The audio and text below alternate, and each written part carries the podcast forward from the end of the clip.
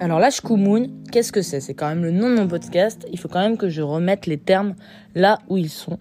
L'ashkumun, c'est un nom féminin qui désigne une expression polyvalente qui peut signifier à la fois être dégoûté, ne pas avoir de chance, avoir les boules, la haine, être énervé. D'ailleurs, Marcel Moussy nous dit dans son ouvrage, je pense que c'est un bouquin, Le sang chaud en 1952, il y en a qui portent l'ashkumun sur leur tête. Eh bien oui, mon petit Marcel, en effet, moi je porte l'ashkumun sur la tête euh, depuis que je suis né. Voilà, hein, c'est un quotidien, c'est-à-dire qu'il n'y a pas une journée dans ma vie où il n'y a pas une merde qui m'arrive.